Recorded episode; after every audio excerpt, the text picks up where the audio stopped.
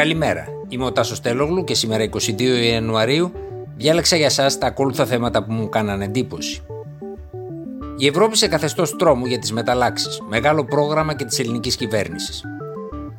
Το Ισραήλ εμβολιάζει 200.000 ανθρώπους την ημέρα, αλλά νοσοκομεία του καταραίουν. Στο σχέδιο απόφασης της γερμανικής κυβέρνησης για τα κοινά μέτρα κατά της πανδημίας, προτείνονταν χθες το βράδυ το κλείσιμο των συνόρων για πολίτες χωρών που δεν παίρνουν περιοριστικά μέτρα, ενώ η πανδημία μένεται. Χθες το πρωί, η καγκελάριος Μέρκελ, μιλώντας στο Βερολίνο, δεν απέκλεισε το κλείσιμο των συνόρων σαν ενδεχόμενο για ταξιδιώτες από χώρες της Ένωσης και αντιπαρέβαλε τη μείωση των κρουσμάτων στη χώρα της με τη διάδοση των μεταλλάξεων όπως εκείνη της Β117 που πλήττει το Ηνωμένο Βασίλειο. Την ίδια ώρα, μια υπουργός του κόμματό της στο κρατήδιο της Βάδης Βιτεμβέργης, που έχει εκλογές το Μάρτιο, επέβαλε στον τοπικό πράσινο πρωθυπουργό Κρέτσμα να ανοίξει τα σχολεία.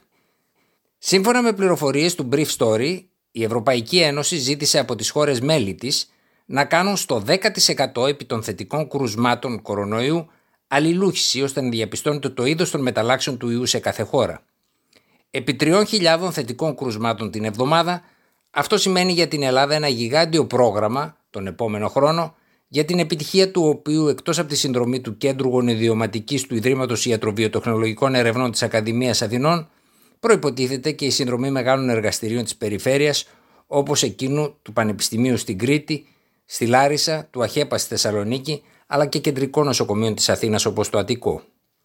Αρχικά θα αναλυθούν σύμφωνα με πληροφορίες μας για να ανταποκριθεί η χώρα μας στις ευρωπαϊκές της υποχρεώσεις δείγματα από την επιδημική έκρηξη της Θεσσαλονίκης τον περασμένο Νοέμβριο μαζί με τα θετικά δείγματα της παρούσας συγκυρίας για να διαχωρίζονται εκείνα τα δείγματα που είναι πιο πρόσφορα στην εξέταση της αλληλούχησης που διαρκεί 2 έως 3 μέρες, είναι σημαντικό να επιλεγούν κοινά αντιδραστήρια που θα μπορούν να δίνουν τη δυνατότητα να καταγράφεται από το μοριακό τεστ κάποια παραμόρφωση της ακίδας ή να επιλέγονται δείγματα με μεγάλο ή οικοφορτίο. Η υπόθεση των μεταλλάξεων, το ευρωπαϊκό περιβάλλον με τις χιλιάδες κρούσματα και νεκρούς και ο αργός ρυθμός των εμβολιασμών οδηγεί την κυβέρνηση σε αργά και προσεκτικά βήματα ανοίγματος παρά τις περί του αντιθέτου εισηγήσεις.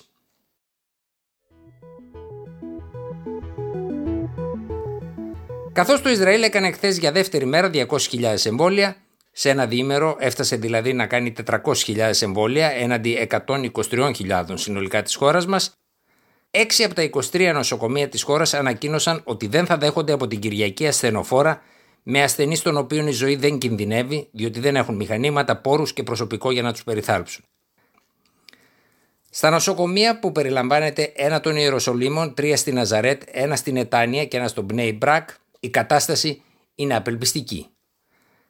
Οι διοικητές τους ανακοίνωσαν ότι βρίσκονται στα πρόθυρα της κατάρρευσης.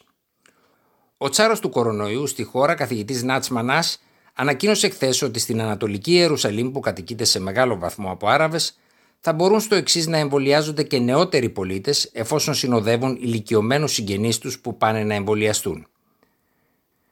Χθες στο Ισραήλ είχαν εμβολιαστεί 2.365.000 πολίτες με 692.000 να έχουν κάνει και τη δεύτερη δόση.